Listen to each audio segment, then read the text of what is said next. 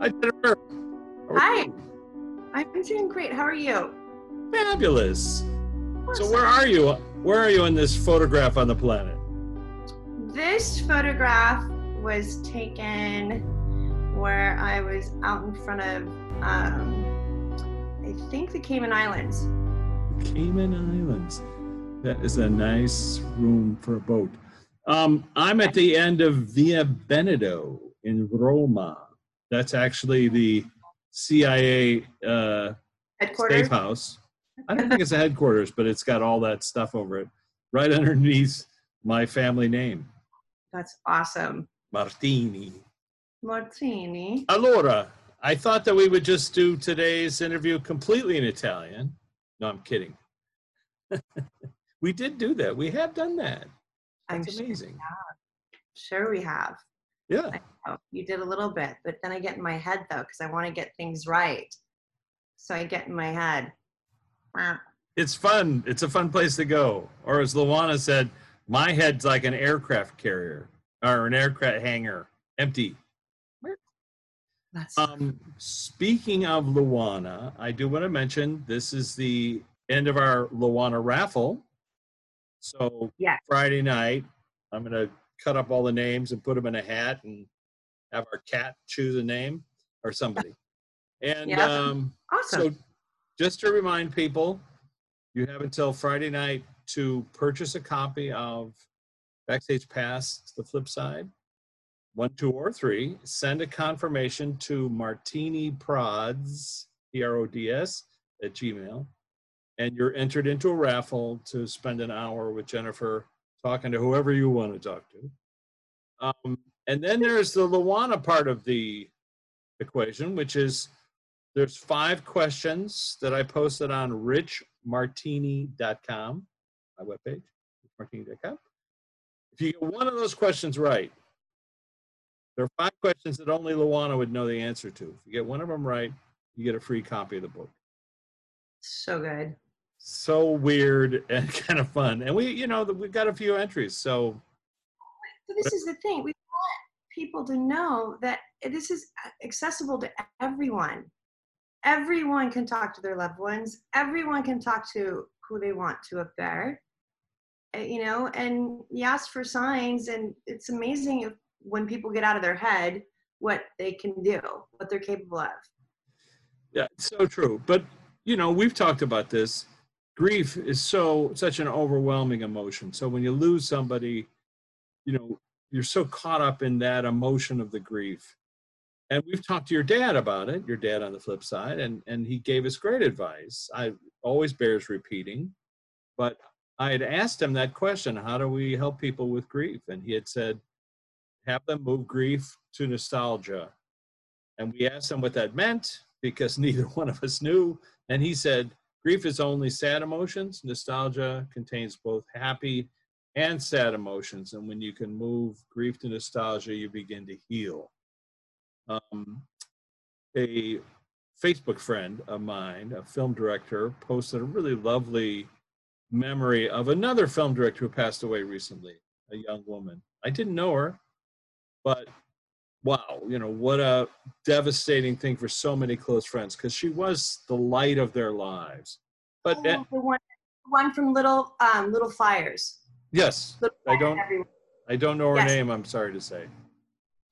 Uh, and I don't want to, we aren't, Jennifer and I aren't here to invade people's grief, you know, and if we started chatting with her or neither one of us knew her, I don't think that would be fair to her loved ones. I don't think so either, but I just wanted to tell you what I did. I did read it. I was because I loved the show. It was very, you know, I loved watching Reese Witherspoon and it, and it's a great, you know, if anybody's read the book, Little Fires Everywhere, it's just, it's really, really just a great thing. It's a great book that tackles so many different aspects of human culture. Mhm. and I was fascinated by what she put on screen. And when I was, I mean, everyone adored her. She was just that good of a person. Everyone had the most amazing things to say about her. It was very, And well, in in this Kimberly Peirce, film director, Boys Don't Cry, she wrote this wonderful eulogy for her. how close they were as friends. And then she went by her house and she put some flowers out. And then there was a moment where I think a hummingbird flew by. And the, some woman she was standing with said, Well, that was her, you know, sending a message. And I wrote a post talking about that, which is something you and I have heard many, many times where people orchestrate some kind of a sign. Mm-hmm. to help their loved ones realize they aren't gone, they haven't left, they're Well- still accessible. What I found interesting, I asked my dad earlier this morning, I'm like, Dad, give me a sign that you're around. And he put you in my head.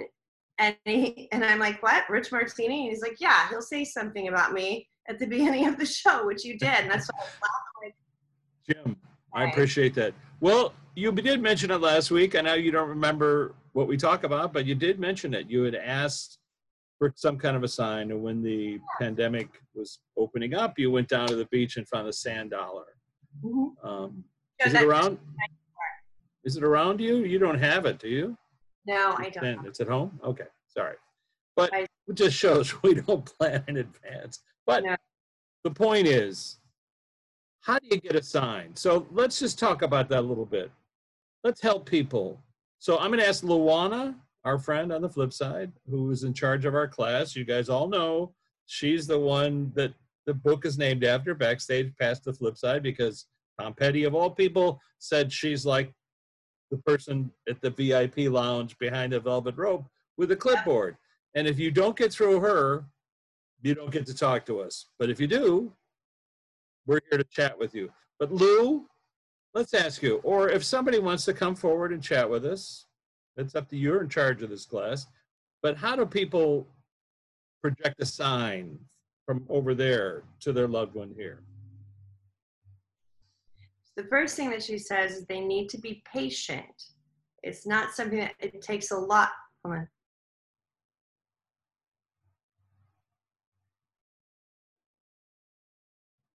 She says it takes a lot for us to do this without being physically here, you know, but on the planet.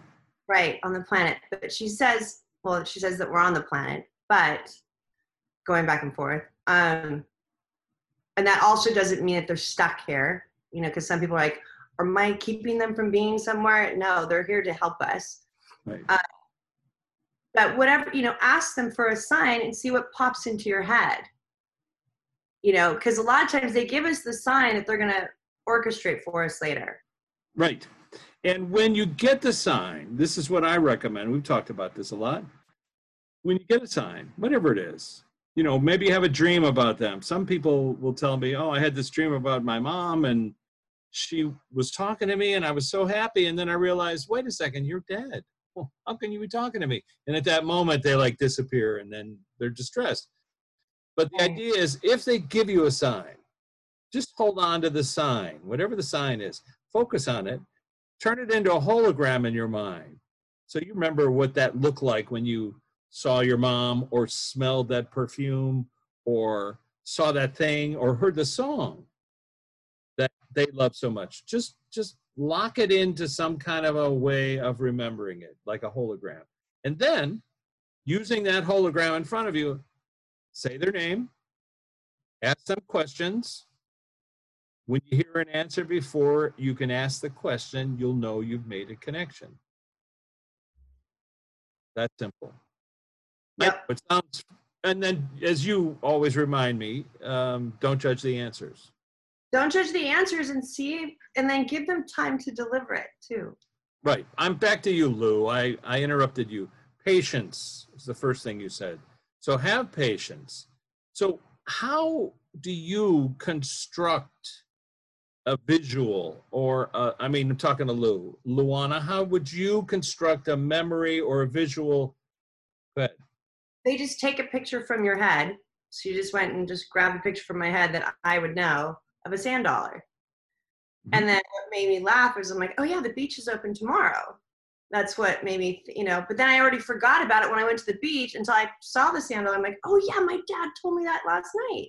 Right. You So know, it's like they're outside of time right? and they can so people have talked to me about this for example a woman whose son had passed away she had a dream about him and in the dream, he she was hearing the song "Stairway to Heaven." And when she told that to me, I said, "Well, that's an appropriate song for your son to play for you, isn't it? Because that's where he is, etc., etc." And then a few moments later, when we drove to a restaurant, this was uh, after a book talk I gave. Uh, at the restaurant, she said, "You're not going to believe it." When I turned on the car, the song "Stairway to Heaven" was on the radio. Right. I said, "Look, it's the most popular song in the history of rock and roll, so the odds of it playing are pretty high." But the odds of us having the conversation and then moments later experiencing it are Right. different. Plus, if you think about it, how does that work? How would because you know how songs are programmed on the radio, they do them in advance, you know, maybe months, maybe years. It's all part of a program that's typed in and it goes into the computer and then at such and such time. So it's not like they're on the flip side going, hmm, pull up cassette number five. You know, it's they already, but because they're outside of time, it's not hard. We talked about this the, you know to put that idea in their mind. Oh, you know the programmer put it in for this time two days from now and then that'll be the moment when i tap my mom on the shoulder after she's talked to you. I mean it's clever. It's It- math. So what keeps coming what they're showing me is that's the way that's their that's the way that coincidences are made. That's how that's the there's a lot of effort that goes into those coincidences which are really not coincidences. I mean i'm a fan of playing chess and i remember thinking about bobby fischer and how they used to say he could think i don't know what it was something insane like 37 moves in advance. That's that's crazy. the kind of sorry? That is crazy. But it's that that's the math we're talking about. If you do this that happens and if that happens then this happens and if i keep working that out i will get to the answer. So lou enough about me. Who's here that needs to chat with us?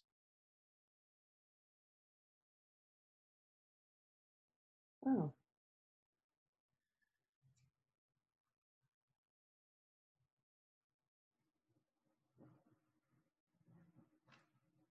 Okay. Our pilot. Amelia earhart. Very Yeah. good. Sorry. Do you know why no all right i do amelia it was just funny to me because I couldn't think of her name, and she's like, "I'm the pilot." I'm like, "I know you're the." I'm I'm so sorry. are you sure she didn't say i'm the frickin' pilot She didn't have to. didn't have to So beautiful. For, okay, describe her for me, please. How does she look? What's she wearing? She has this like soft hair. Right now, she's just wearing. Well, that's the one. Hold on. She always shows up like in riding pants, like what she would wear. You know, I, Yeah, like in a flight. Yeah, Right. it's comfortable. that's how she shows it to me with it. She always has a scarf on. And um and there's something with glasses on her head, like glasses on her the top of her head. Oh, like goggles, Yeah. like goggles. Yeah, and then she Wow. And she always has just she has the most beautiful skin. She never wears anything. She just looks stunning. So, Amelia, today is a day that is that people think of you. Do you want to put it in Jennifer's mind why today is particularly an unusual day in your Normally I would say birthday, but it has to do with something she accomplished. Okay, you're giving me a freaking chill. Cut that out. Yeah. Okay. So, do you want to show it to she's showing me just the streets crowding, like her accomplishing. Like it feels like it's in New York, but I'm not sure where it is. Okay, very good. Um, I'll tell you in a second. I want to ask you about that street crowding event based on today. Today was an event that you did that's famous. I'll give you the time. It was 88 years ago today. Um, and let's just talk about that journey. I mean, eventually you get to a point where you're standing in front of millions of people hundreds of thousands of people in New York City and hearing that sound that few humans have ever heard. She says it was a publicity thing, like it was a big publicity thing, and she's saying Put, the guy Putnam, Yeah. or the of Her whatever. husband, Okay, her her, husband. her partner, her partner. Her amazing soulmate, she says. Amazing Uh, soulmate. Sweet. Oh, she thinks it's funny that I always go into a British accent. She's not. yeah, neither one of them. But no, I, I think it has to be with the person that she loved as well. oh, okay, yeah, the the uh, or the love of his life, the painter. Painter. Yeah. Yeah. Very good. Um, so but, um, for a couple of questions. or why not, Amelia? We're so honored to have you here, and we're so happy to talk to you. And, and listen, I was um, I submitted a documentary to a a thing, some work that I had done, and I don't know if it's going to turn into something. It might. We've always talked about this, um, and I'm also trying to decide whether to pitch, uh, you know, the the scripted version of your story. Which, whatever, that's the future. You always encourage me, but I want to ask you a little bit about this flight that occurred 88 years ago today. At some point, did you lose hope Yes. this flight? Yes. Three different times, she says. Three different times. And what happened? What happened in the flight that was so Weather, she said. There was Uh-huh. some weather. And she was she's showing me so fatigued and sick. Like it, it was almost like she was sick. okay? And then she couldn't see. There was something about her not being able to see. Okay. These are all absolutely accurate because 88 years ago today, she flew solo across the across the Atlantic. This was five years after she had flown in the back of the plane. This is the first time she flew, and the first woman pilot ever to fly solo and make it. And at some point, she gave up during the journey, according to her book on the topic, 20 hours, 40 minutes, which she helped, which George helped her write. But it was the story. Uh, well, I think it was the second book. I'm sorry, that might have been referred to the first book. But anyway, No, it's okay though. she got up into the clouds, and the plane's instruments failed. Yeah. She was trying to fly above a certain height. They all froze. Then she came down, and the engine caught on fire. And then she couldn't see, and she was going and bouncing around. And at some point, according to the, the book that she wrote on the topic, she decided to put the plane down in the water, like come out of the clouds and hope that once she landed in the water, someone would find her. But when she came out of the clouds, show show Jennifer, what did you see when you came out of the clouds? She said she saw something that was like so I'm getting she saw new she saw the destination. Ireland. Well, she thought she was going to France, but she came out and there was a, a Oh, no, but she saw some she saw land. I'm she seeing- saw land. That's what I was going to say. And she came down and landed in this farmer's Yeah. property. So like- ask her, what was that like when you got out of the plane and this guy came over to you? Do you remember what he said?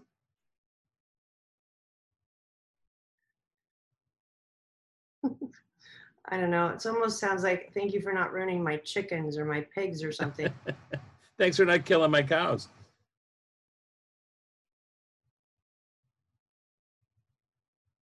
he said he was listening on the radio.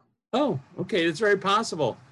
It's very possible. You know, the way that the story was told was more apocryphal. He came out and thought it was a man and Yeah. yelled at him. And Yeah. then, of course, that became, Well, that's what she showed me was he he's yelling at her, but he's like, "Thank you for not, you know." yeah, like, what are you doing? And then when she took off her hat, he recognized, oh my God, that's a woman. And that's Amelia Earhart.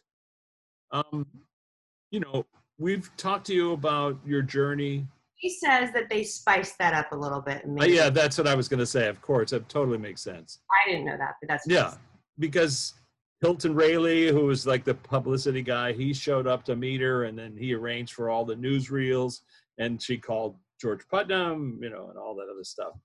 And yes, showbiz, it was a little bit of that. But here we are talking to the actual pilot who mm-hmm. actually flew that plane 88 years ago. And after that ride, they brought her back to New York, and she had a ticker tape parade. Yeah, that's what I saw I was in New York, so I couldn't, yeah, I didn't know. Yeah, no, well, that's why I'm here to sort of break it down. But a couple of things, Amelia. The Equal Rights Amendment, it's something that you helped craft and you fought for and argued for.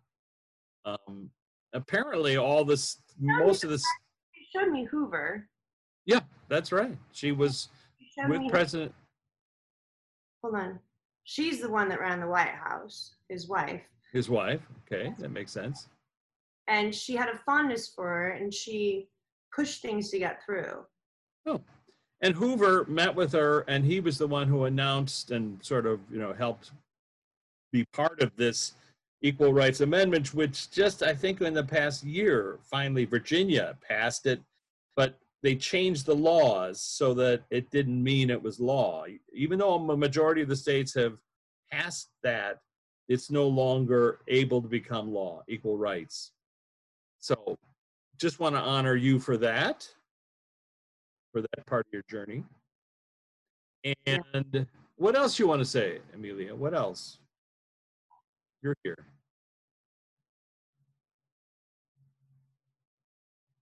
Put you in my, it's funny because here I'm looking at you. I look away when I get information, just so people know. Yeah. Uh, but when, okay, when you asked that question, she put you in my mind's eye. Um,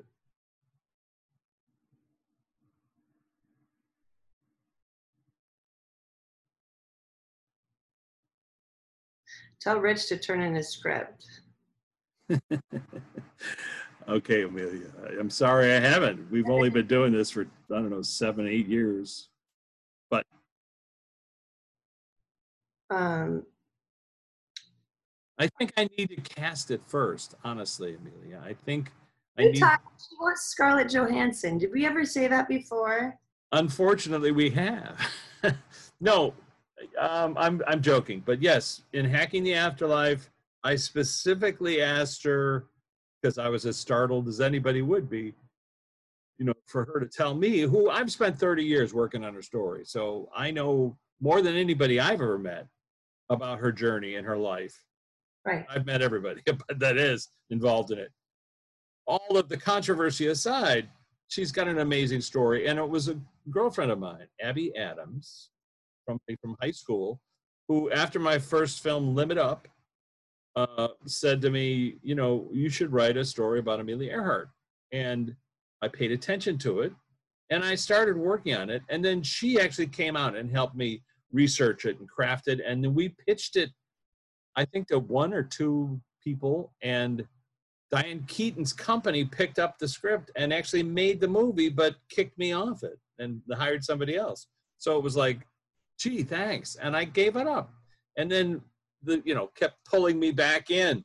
And then eventually Philip Noyce, the film director, was going to direct my version of it, my screenplay. We talked about it. He- I'm sorry, he was going to produce the film that I was going to direct. Anyway, it's a long saga, but then he got involved with the Hilary Swank version and he hired me to work on that. And then I stayed on it when he left.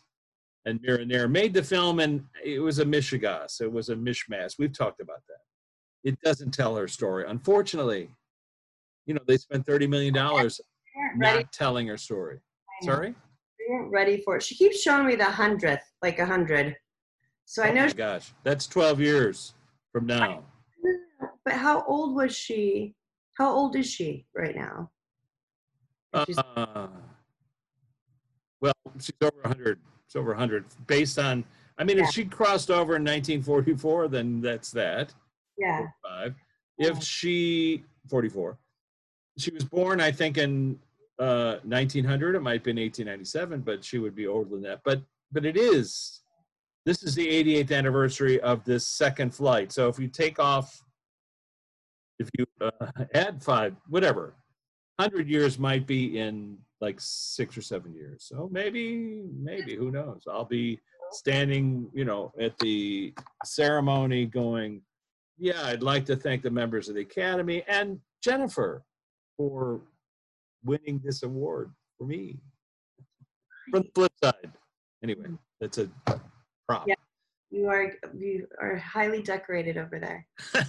so I appreciate it, Amelia. And I want to remind people that Jennifer and I generally don't talk about what's going to happen or we don't predict things. She might do that personally with people because she has a better sense of what's the future is going to be. I try to keep our discussions in practical things that people can do Right. because the the future That's- is That's another thing though that people and they showed me this earlier. Yes, I agree with you. The future is made to be changed. We're made to change our outcomes. I totally agree with free you. will. We screwed up. But I think our loved ones also, when we ask about something or someone, they can give us like a premonition. They could just give us like a little blip of something that's going to happen. a taste. And also, it could be that I never make a film about Amelia, but because of this journey, this odd journey, I mean, I've had three different mediums reach out to me and say, You're going to make a film about Amelia. And maybe it's so that I work in this fashion so that we can reveal other things. And maybe I'll make the film on the flip side. I don't know. No, I keep seeing Netflix. Okay. Well, I know those guys. Okay, that's very good. I appreciate Scarlett Johansson. If you're listening, we met at Philip Noyce's house. Come on, let's go make Amelia Earhart story. You're, you'd be perfect for it. I just haven't figured out how to get you into that. Get into a room where we can talk about it. I mean, I met you, but you probably don't remember that either. Anyway, You played the piano. She does I remember. did. I did. Well, Does remember. Okay. That's funny. Um, all right. But Luana, enough about me. This is all about me, isn't it? But Luana, back to you, my dear. Who now do- who wants to kick Amelia out of the chair? Who wants to talk to us? Um, Or does Amelia want to? It's fine. I just got. Hold on one second. Um, music.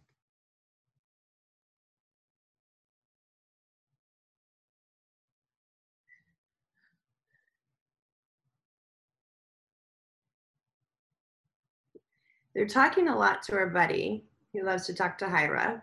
Okay. I was dog, by the way, for those people Talk to tuning him about Amelia. Uh, yes, I have. I did ask him if he'd be involved. We're talking about the Oscar-winning screenwriter Robert Towne, whose dog Hira I used to walk. I walked for like three years, so Hira and I are closer than Robert and I. No, but Robert said he'd he'd participate in our Amelia story. So that's probably why they're popping Robert into it into my mind. Oh, really?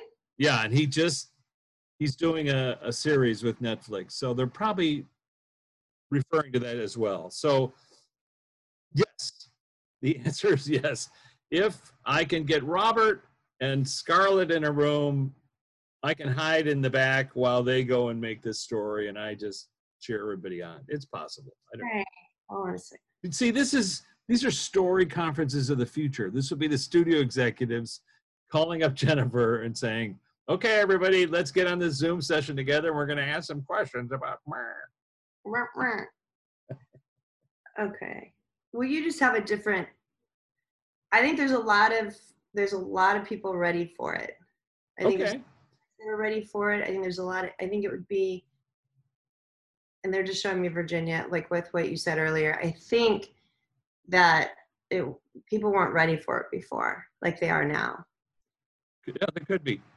Listen, you know, I think we should tell this story that includes this information, includes the fact that you still exist, includes the fact that George still exists, includes the idea that we can communicate with them and ask them questions about their journey. Not so much about this format, but in storytelling ways.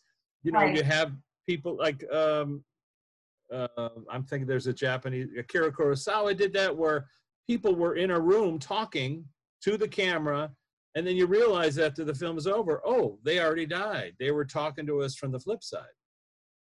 You see? Something like that. I think that could be a clever way to introduce the topic. I think that's pretty cool. I think that's amazing. I'm sure you've mentioned this before, No, but I, no, I never have.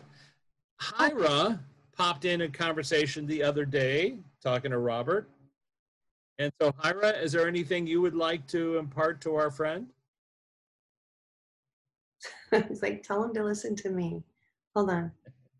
Well, he, he missed. Oh, so much better. Hold on. He's actually seeing him now and he's believing it more. Okay. Um, and is there any, Hira, give us, or give people tuning in, because this is confusing. Animals are important too, is the first. Okay.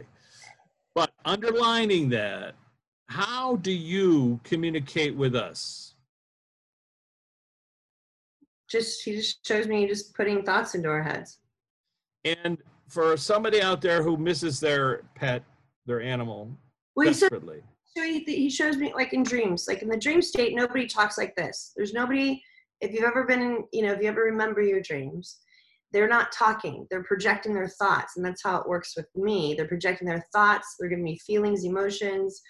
You know, some people just get a knowing, some people get a scent, smell, some people get pictures, like a movie that passes through. I happen to have all of it. I get all that information, but it's not, doesn't, there's no hierarchy. It just means I have to understand more it would actually be easier just to have a knowing but it's just not how i work Yeah. um but in terms of Hira, and thank you, that's what I was asking. But in terms of Hira passing along, or any animal that you know, Hira, some somebody out here, somebody here is suffering and missing their pet. How would they be able to ask the pet to communicate? put a little food down a treat. That Put a would- treat down. funny i've never even like Is he serious or is he just saying metaphorically? because then you're thinking about him it's like saving a seat It's like for- calling their name. yeah it's like saving a seat at the table That's brilliant. What Yeah. about going out to a park, their favorite park, let's say, where they used to run and romp? that's a great yeah you don't have to you just show me you don't have to pick up the poop anymore you just have to go to the park That's really uh, that's a, yes that's awesome going to the the location where you used to hang out with your loved one or your pet. Did I freeze? Am I freezing? Here. Okay, sorry about that. So many people in this apartment, in this room, actually doing Wi-Fi. It freezes. So, so the people want to know, Jennifer. Besides the animal question, which I think we've answered, and besides talking to our celebrity friend Amelia, thank you very much for showing up what's something that we can tell them about connecting to loved ones who passed away even within this pandemic you know 100000 people have passed away suddenly that we're here the question isn't to go through all of them but is there something luana can give us in terms of consolation or helping us understand the process I know it doesn't help, but know that they're okay. Know that they they realize how sad people are here, but they're okay. They are so loved over there on the other side. And if you think about it, all you want for anybody that passes away is to be met with love and to be met with a huge team of people that, you know, maybe they knew or maybe they didn't know.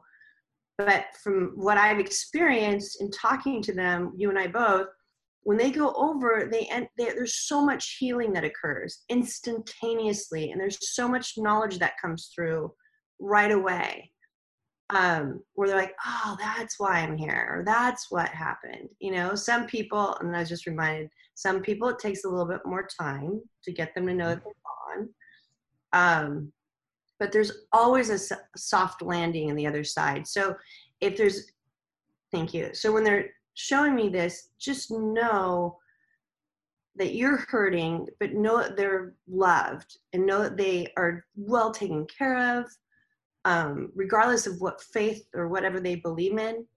Um, and for us, if we can have a little bit, if we can think about that and ask them to give us signs and ask them to talk to us or whatever, me again. Hold on. They just showed me like put, you know, put if it's your mom and she has perfume, spray some perfume. You know, because what it does is it triggers like smells trigger and music triggers all the senses of all the times that you've seen them like that or you've been with them during those songs or times or it's just whatever whatever you can do to keep their memory which is them still alive. You know, and we've heard this often that idea of toasting them or celebrating them as if they were in the room to, you know, at a dinner party or a restaurant or you go to the movies. Picture them sitting next to you and have that conversation. Because even if it's imaginary, even if it's you making up the fact that they're there, you have the effect, the emotional effect on your body of feeling as if they're there. And based on 10 years of research and our research together, they are there. and they want to let you know they're okay. Sometimes it takes a while for them, just like you were saying, to adjust to, I mean, especially if somebody, we were talking to Carl Sagan. Go ahead. i said it takes us a lot longer to adjust than it does them Yeah. We were talking to Carl Sagan about his atheism and his disbelief in the flip side. And I asked him, So, how long did it take you to realize you were in the afterlife? We've asked this question many times. And, you know, usually it's an incident, but he said it took him a long time. He said he spent a lot of time walking by himself. He wasn't aware that there were other frequencies around him because it's what he believed. And he believed it so strongly, he didn't see them right until an incident happened. Because then I asked, what was the incident? And he said something very unusual and strange, and it's in Backstage Pass, but he said, Queen Elizabeth. and I remember we have like, what? She's, and Jennifer, I remember you saying, she's still alive, isn't she? And he said, Carl Sagan said, that's what happened. I saw her higher self walking along, and she came up to me and took my hand. And he said to her, and then they looked down at herself down on the planet. And he said, But you're here as well as there. And she went, I know. And that was the moment that he realized he was somewhere else. Took him a long time, he said. yes So at least I don't know what long means. You know, it meant something to him. Not billions and billions of years, but it did take a certain amount of time for Carl to understand that transition. But that idea of understanding things on the flip side, how things work, mathematics, advanced mathematics, and physics, and quantum physics. And what I love about our work is I come up with some silly question to ask scientists, and then I ask you, can we talk to fill in the blank? Like I say that, who comes to mind? What scientist come to mind? um, the guy in the wheelchair came to mind So the guy in the wheelchair has wheeled in here a number of times, and then he gets out of the wheelchair and answers our questions. So Luana, do you have any question I should ask Stephen Hawking about the nature of the universe? the parallel universes Parallel. So Parallel. You've heard this, maybe you heard this thing in the news the other day that somebody in NASA thought, yeah. Well- in Antarctica Yeah, and listen, I've done the research, and as and that's why I thought of Carl Sagan because he said, "Extraordinary claims requires extraordinary evidence." And actually, if you read the results I've done, it doesn't say that there's a parallel universe moving backwards. It doesn't say that at all. It says that there's data that they can't understand, which is what we deal with every freaking day. So today, most people haven't seen it, but Forbes and other magazines have come out and said NASA never said that, that the data doesn't show that, that it shows that we don't know what's going on. That's all it shows. It doesn't show a parallel universe moving backwards. And as I've pointed out, and Does it Luana, does it show a possibility well, it shows the possibility of other universes. We've heard this many times. We've Right, talked to yeah. people who say that they've existed in other realms and they're coming here to answer our questions. That exists. But the idea of an exact, go ahead.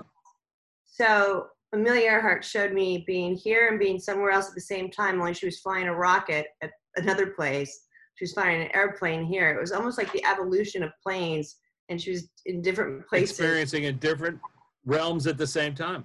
We've talked to people who have are currently living on the planet and concurrently experience a lifetime elsewhere, Yeah. another planet, but not identical, not No. parallel, and not the same, but moving backwards, which He- is, He I'm sorry, says it's just language.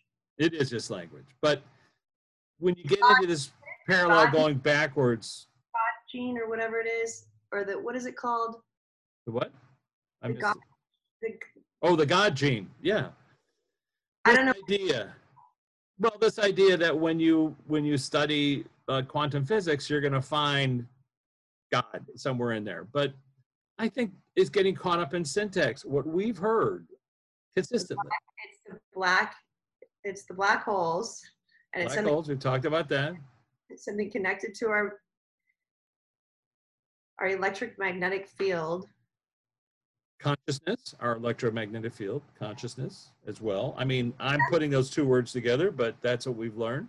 Well, he just showed me taking off the suit, like the bodysuit. You know, that's what stays, but everything else goes and is connected. So I'm sorry. So this is Mr. Hawking who's showing us that example. Very good. So the bodysuit falls away. The energy returns home. Is that correct? It's funny. He's like, "Thank God," no pun intended. Yeah. Well, in his case, well, we Well, talked to him about his choice. I mean, that he chose a lifetime that would have introspective introspection, but the energy. People report that it goes back home. So, Stephen, what is home? Is it a place? Is it a state of mind? Is it a physical spot somewhere in another realm?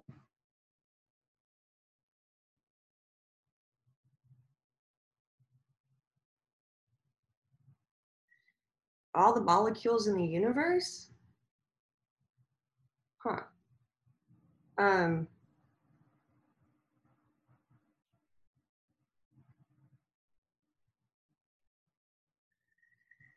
it's all the connections we have to he's just shown me everything plants the sea the everything that we're like we're connected to absolutely everything and all we're supposed to do is bring things up without it being a hierarchy Okay. I- just want to clarify. I answered, I asked the question, where's home? And instead of addressing a place, there is no he, place there's no place. What he, what he pointed to was like a state of mind, but a state of existence, which is that everything is connected energetically. That's Jennifer's way for saying, I ever I see need a nose job. talk to you. No, you hit it on the mark. That's what they show me every time. I, it's only within this class. It's the only Isn't time it I, interesting? Well, my dad and my cat.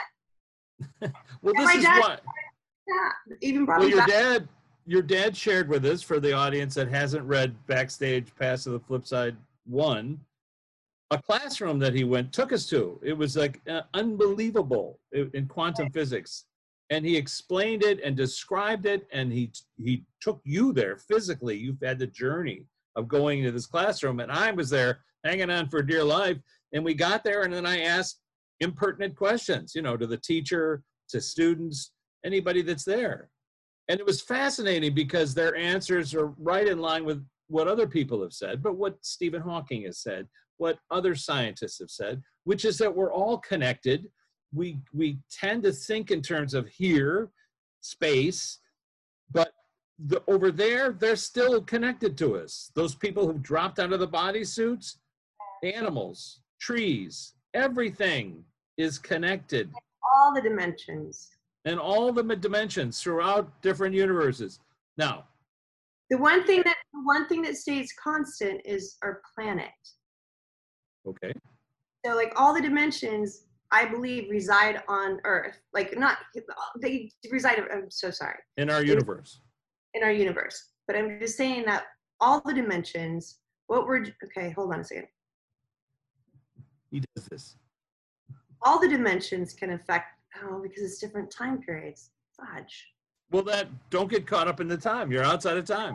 No, uh, we are outside of time, but that's what I'm saying. He's saying that all the dimensions affect this Earth. Oh, and I- affects affect us. All right, so I'm just No. trying to unpack that. okay, just real fast. I'll share with you what I. Okay, so I, I asked the question: Is it just our? Is it just this dimension that's hurting the Earth? And he said, No, it's all the dimensions hurting the Earth. But he's also showing me that all the dimensions are different time periods. Affecting the earth. But let me let me clarify that for a second. I was talking to a guide about about how we observe our previous lifetimes whether they're all simultaneous or linear. And he said imagine a string and along the string are each one of your lifetimes. And they go in order because you learn things. I learned this i learned that i learned more blah, blah, blah, blah. but when you turn it this way you observe all the lifetimes simultaneously. All of them are there you can see how my lifetime 10,000 years ago affected this one. That the thing I wanted to learn six lifetimes ago, I'm learning now. What Hawking has just said, I think, and correct me if I'm wrong, Stephen, is that all the universes all exist in that same way, so that they're all dimensional, and stuff that occurred in another dimension is affecting stuff that's occurring in this dimension they're all a system. They're all connected. So is that correct? Yes, because if our lifetimes are not just here, then all the dimensions, of all the time periods that we exist in, even elsewhere, yes, will be affecting here. he also said something really interesting. I just want to repeat. It's in backstage pass to the flip side three. He said imagine each lifetime as a well i'll pick something up uh, as a floppy disk. Okay. and that there's, there's your disk and inside the disk is all the data and all the information of an event. And when you want to access an event my birth stephen hawking's birth jesus christ's birth christopher columbus amelia earhart we access the time frame which is that data. And within that little hologram it it has everything. But we can access just one specific thing. Amelia looking to you like she's about 30 years old 35 something like that. That's a specific date and time and whatever. But she's a, has access to everything that's happened to her previous lifetimes what's going on my conversations with you. But we're tapping into this slice of time. And this is what hawking had said that each slice of time contains all the information you need to know about any particular event. Is that correct sir I love when I ask a question that I, you know, he could say no. You're goofy. He said that was a great way of putting it. Oh, well, thank you, sir. I Did he say it with an English accent? Well, that was a great way of putting it. no, no, just won't. But I saw too, because somebody else told us, which I don't remember, of course, um, is that, oh, and just for again for the listeners, the reason why I don't remember is because I do my work and I'm in the theta delta state. Why I'm doing my work. Yeah. If you've ever talked to anybody that's asleep, they don't remember. That's what Right. happens to me all day long when I'm awake doing this work. That's why I ask her for lottery numbers every time. So you, you did win I did win. She gave me oh. lottery numbers. I won a dollar. A dollar. And then I heard, not very specific, were we? No. Um, but so each lifetime we're like passing the baton to each other into our soul group to get it better, to get whatever we're supposed to learn, however we're supposed to learn it. So to be, I don't know, almost was like, Passing the baton. That's a brilliant image. yeah, like we're trying to outdo ourselves in every dimension. And also, you know, our journey is difficult. You got to go around the track. You got to let it all out. You got to run. You got to look at everybody around you, and then you have to time it just right Just to like get that baton. the person that hurt the witches. Remember? Yes. For so people who aren't aware, I will recount that when Jennifer was accessing past lifetimes, just asked. I'm like, are you sure I was that person? Like, well, yeah. she remembered being somebody who tortured witches. So and it was so partially, you know, a lifetime now where you can access information on the flip side. You're not a witch, but you are. I'm a good witch. You're a good witch. Okay, very good. Interesting. We also spoke to Joan of Arc in Backstage Pass, and because we talked to her about that and why she got burned at the stake and why. And it was because she was she was like you. She could see and hear clairaudient and et cetera, et cetera. And that they didn't like that. And she was supposed to denounce, you know, and of course they assigned it all to Christ and et cetera. But just like Amelia, Joan is okay.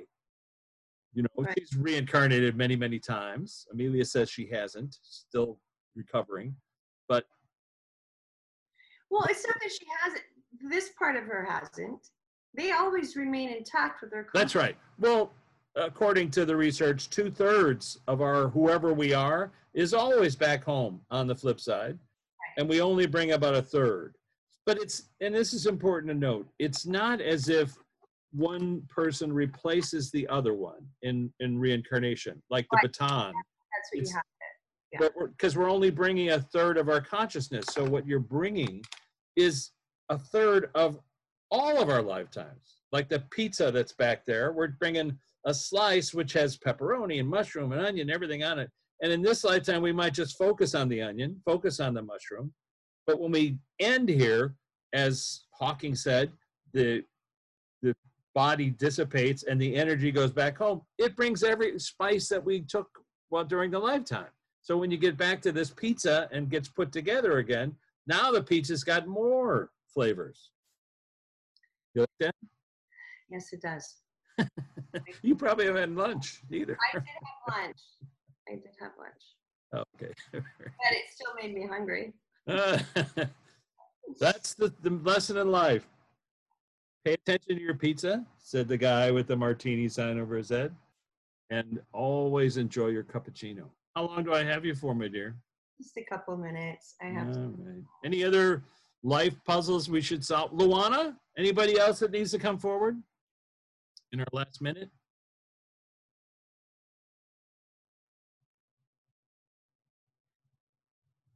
Okay, your mother and auntie. Auntie, Auntie. Hi, Auntie. Hi, Mom. Oh, hold on.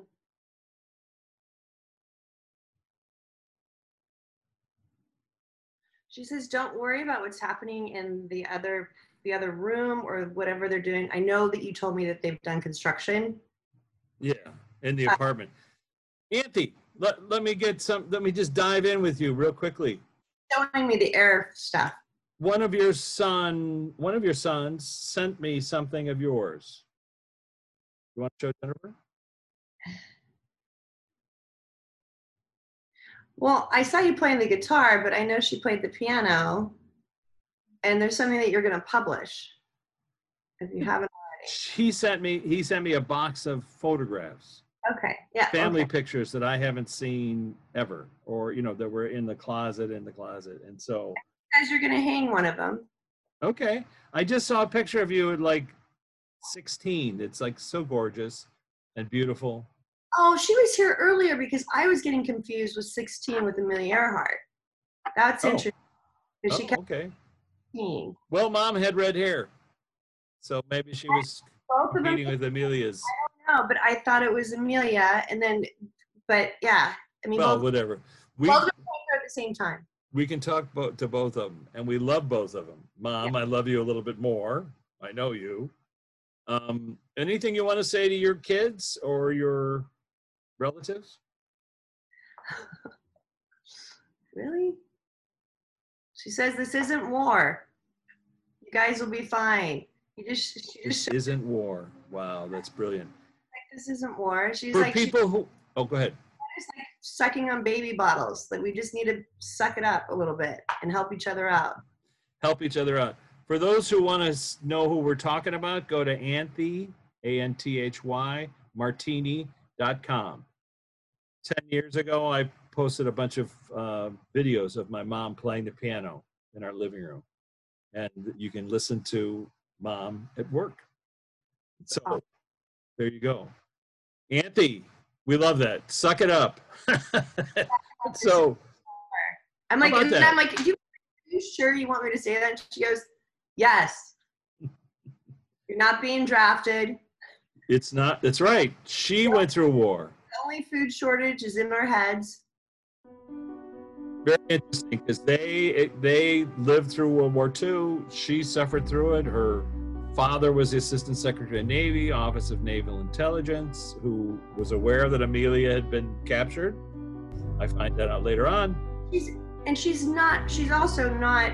She's not saying that we shouldn't have military. You know, she's not saying anything like that. But she's just saying this isn't war. She's saying it's not as difficult as we imagine. Yeah, a lot of people are dying, and that's terrible, and that's a tragedy. But it's not as hard as people are really. It's not like going to war Going to the war. way they did. Like my grandmother had to work. She had to weld planes. She had to weld ships. She was Amazing. a welder. Amazing. But Yeah. and all of them, and they lost friends, and you know, they all of their friends. We've talked to a few of them. We've talked to a number of them. So thank you, Anthy, for reminding us perspective. Just have some perspective about tragedy. Look, everyone's okay on the flip side, no matter what happens. That's what they wanted to to hear. That's that's what they want to say. Yes. All right. Well, let's thank everybody. Let's thank Jennifer. Oops, I don't know where you are. There you are. You want to thank Jennifer? You want to thank Anthy? I want to thank Amelia Earhart, Stephen Hawking, Carl. Sagan. Yes. I referenced you. I didn't really ask any questions, but that's okay. Another time. Move on. Um, well, the music class, all the music people got in trouble for taking over last time. they got in trouble. Like, So that's Spanked. That's why nobody besides your mom, I take that back. She's like, wait, I'm wait. Yeah, she is a musician. Well, Lou, you're in charge. This is your clipboard. This is your class. We're just here to help you You thank you, Dad. go through the list. And, Tyra, Tyra. and Hira, let's not forget Hira. Lou, is there anything anybody you want me to look up or think about for our next class? I've never asked you that before, but Well, I keep feeling it's the director. You're gonna know somebody that knows. Well, you do know somebody that knows. The oh, that film director. Okay. Let's just say that if it comes through, uh, Right. that so you and I, somebody comes up to us and says, "Gee, I really wish I'd talked to her." I don't, like I say, I didn't know her, and I don't know people who knew her that closely. know her. Yes, we will talk to Yeah. her. Yeah. All right. Well, I'll tell you what. I'll do the research. If Luana lets her in, uh, that's a silly way to put it, but if Yeah. she put the idea in my head, I'll be happy to do that. Okay. Happy to do. it. Okay. We love you. Love you. We'll catch you on the flip side. okay.